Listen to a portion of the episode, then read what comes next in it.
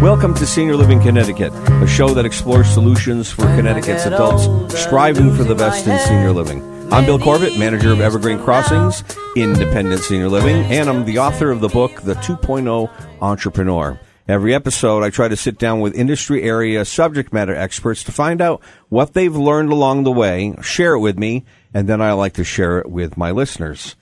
I'm talking today with Dan Blanchard, author of the book The Storm How Young Men Become uh, Good Men. And we've got some um, copies to give away coming up in a few minutes. So be listening to your radio, and I will give the number out very shortly where you can call in and win a copy of this. The book is fiction. It's about, uh, and like you say in the back, it's about a teen struggling with life in a violent and frustrating world because that's today. Today is a violent, frustrating world. Mm-hmm. And so we've kind of plucked out some of the main points, but not all of them because we want yeah. you to read the book. But a couple of points we pl- plucked out was, and we're going to go through them. The first one is to help kids learn, uh, help youth understand the importance of showing up. Uh, to tell tell me a little more about that. Yes, uh, thank you, Bill. Uh, I'm a school teacher. You know, I'm a father, school teacher, coach. I, I spend a lot of time with my, the youth of today. And something that I'm noticing more and more and more is that they're not showing up. You know, they're frequently absent from school. Uh, after school, we go to sports. All right, kids show up for that, right? Maybe they don't love school. Maybe they're not going to show up for school every single day, but they're certainly going to show up for sports every single day, right? Something they signed up for, something they loved. And it ain't happening today. Believe it or not. Kids are frequently absent from sports as well. And this is something that they signed up for, something that they maybe have a lot of joy in. So you got to figure out, you know, what is going on here? I mean, wh- why is today's youth uh, not present? And you know, I want to connect that to the workforce because I hire and fire people all the time. And one of the things I've noticed, there's so many youth, so many younger people set up for an interview and they never show. Uh, either that or they take their job wow. and they work one day and it's too hard for them and they don't come back. And it's, you're right, this is so important. And here's the part I tell them if an employer were to call me and, and say, Would you hire this person? I would say no. I wouldn't because they're not reliable, and it's an important message you're, you're telling. Absolutely. With my students, I have like this candy award that I might get to later, C A N D I, that I pass out, and I just keep track of two things. I say, "Are you showing up for class on time?" Every time they are, they get like a little tick from me. And then, are you doing your work? You get another tick. So when they get 10, they get a certain candy award, 20, 20 days in class, 20 days doing your work. You know, they get a certain color candy. Same with 30 and 40 for the quarter. And I always repeat what Woody Allen says. I go, hey, Woody Allen, Woody Allen said it. He goes, just showing up Uh, allows you to beat 50% of your competition. You're already at 50% of your competition by just showing up. So now what do you do with that other 50% that are showing up? How do you beat them? Well, you beat half of them by just doing the work. when I used to, I used to teach college, first year college courses.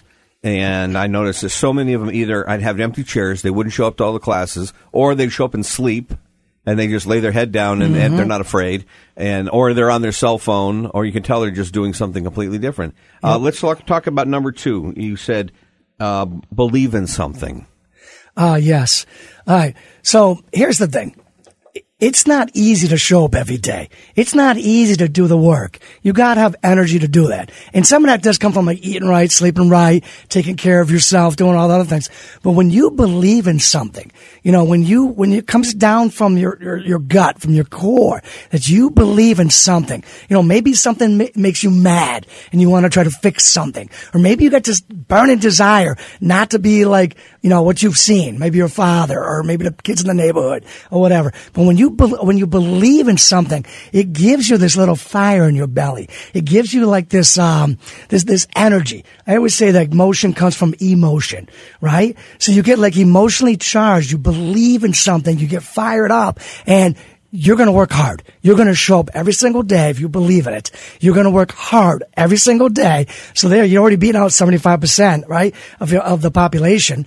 And, and, and by working hard, you're actually beating more. You're probably maybe now, if you're working hard because you believe in something, you got that fired up energy, you're probably ahead of 90% of your competition. Now, if you just stick with it, you have a little staying power, You know, you could do some great things. I mean, we often overestimate what we could do in a day, but we totally underestimate what we could do in a year or two or 10. So another one that uh, pulled from your book is stick to a task and don't quit. Oh, yeah, yeah. So that's another thing I'm seeing today that's really worrying me.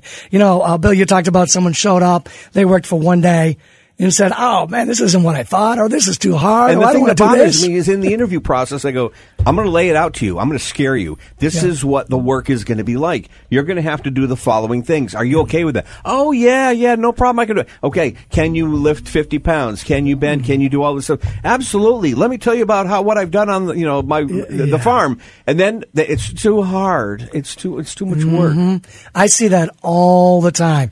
You know, I, my students are looking at me halfway through the class, trying to put away their books and trying to put away their pens or their Chromebooks or whatever they got. And I'm like, guys, what are you doing? We still got 20 minutes left. You know what I'm saying? It's like they, they're, they're standing. They're ready to quit. And you're looking at them going, you know what time this class ends? you know, we still got 20 minutes left. Or a practice, you got kids walking away trying to get water when I haven't given them permission to go get water yet.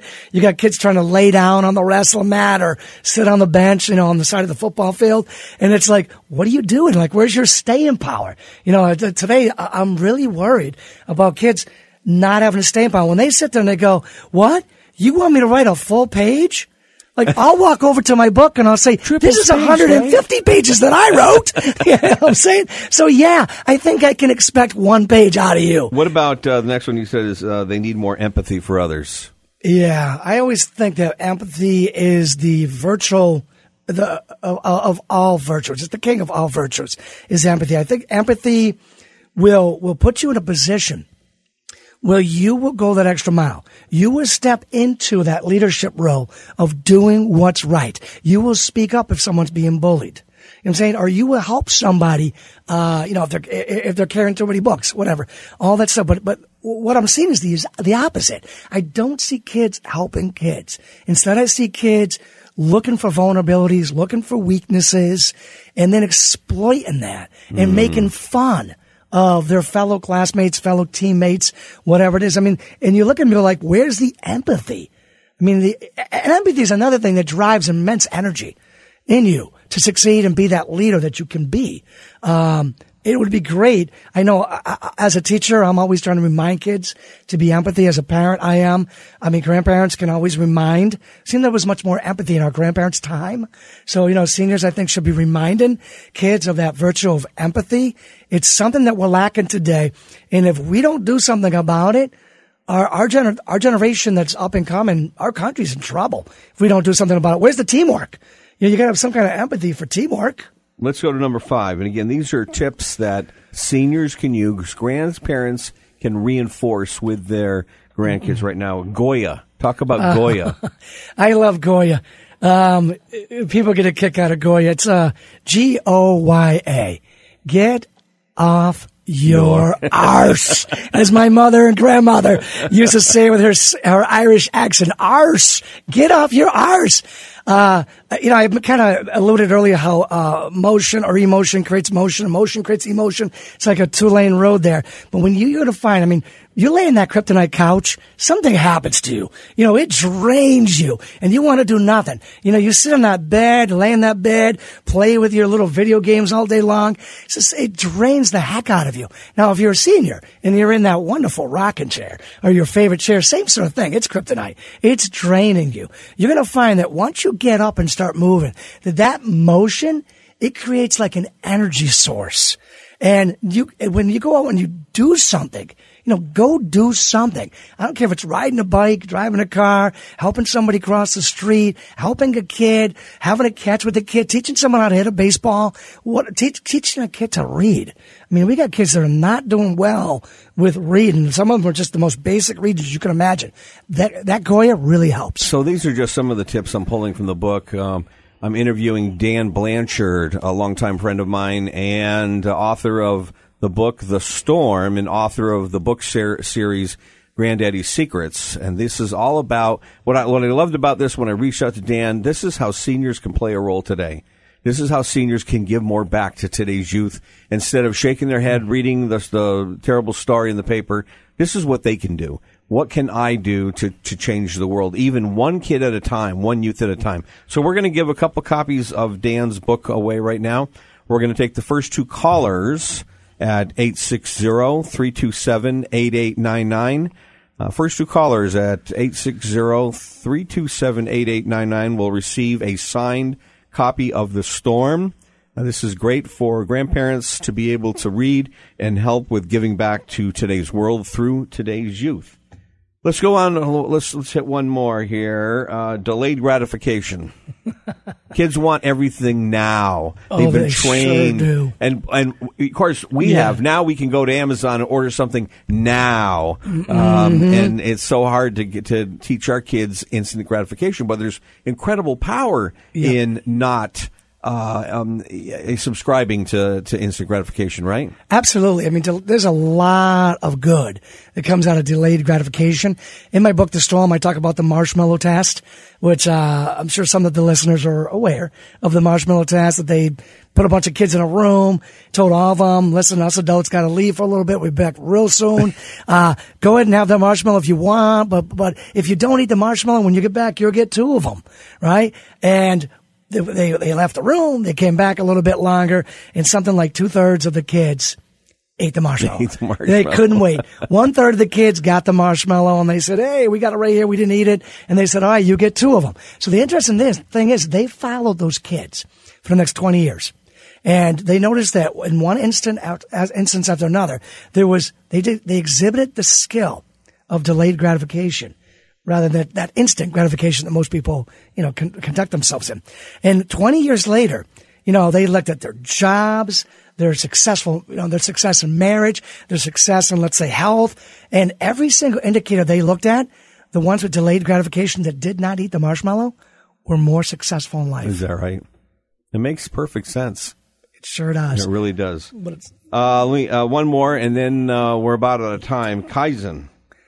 Uh, Kaizen's a great You probably story. need a whole show just for uh, yeah, for I could Kaizen, use right? a. Uh, I, I'm a history teacher, so I love the whole General MacArthur and Ed, Dr. Edward Demings rebuilding Japan after World War II, and you couldn't even place a phone call after World War II in Japan, and they rebuilt it. Now, to some people, will simplify it and talk about the whole Dr. Edward uh, Demings thing about yeah about just being systems of improvement, but it's it's an improvement in everything you do. You are constantly it's like living and breathing improvement. And Kaizen That's stands for what? Kai is uh, change and Zen is good. So change is good. Change is good.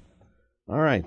Well, we've been uh, we've been meeting with Dan Blanchard. He's the author of the book The Storm, and how people can get in touch with you. Give us a website that they can reach out to. Absolutely. They can find me on granddaddysecrets.com or danblanchard.net or check me out on any of the social media uh, channels or Amazon or just Google Dan Thanks Blanchard. for coming out, Dan. This is great. This is how seniors can play a role in changing today's youth. You've been listening to Senior Living Connecticut, a show that explores solutions for Connecticut's family and adults to help them get the most out of life to have, and to really enjoy the life they have now. Listen to us next week. We'll see you then. When I'm 60